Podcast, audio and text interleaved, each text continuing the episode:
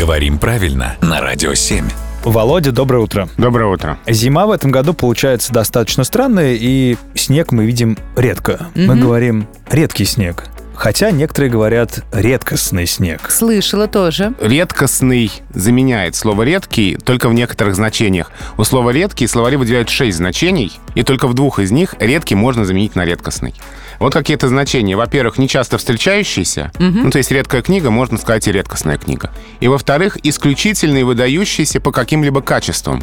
Ну, мы чаще говорим в негативном смысле, да? Он редкий, и дальше какое-то нехорошее слово. Вот здесь можно сказать, что и редкостный. То есть, если книга э, редкостной может быть, то и снег, получается, раз мы его видим нечасто, может быть редкостным. А, может быть, да. А вот в значениях расположены далеко друг от друга, например, а, редкие звезды на небе, да?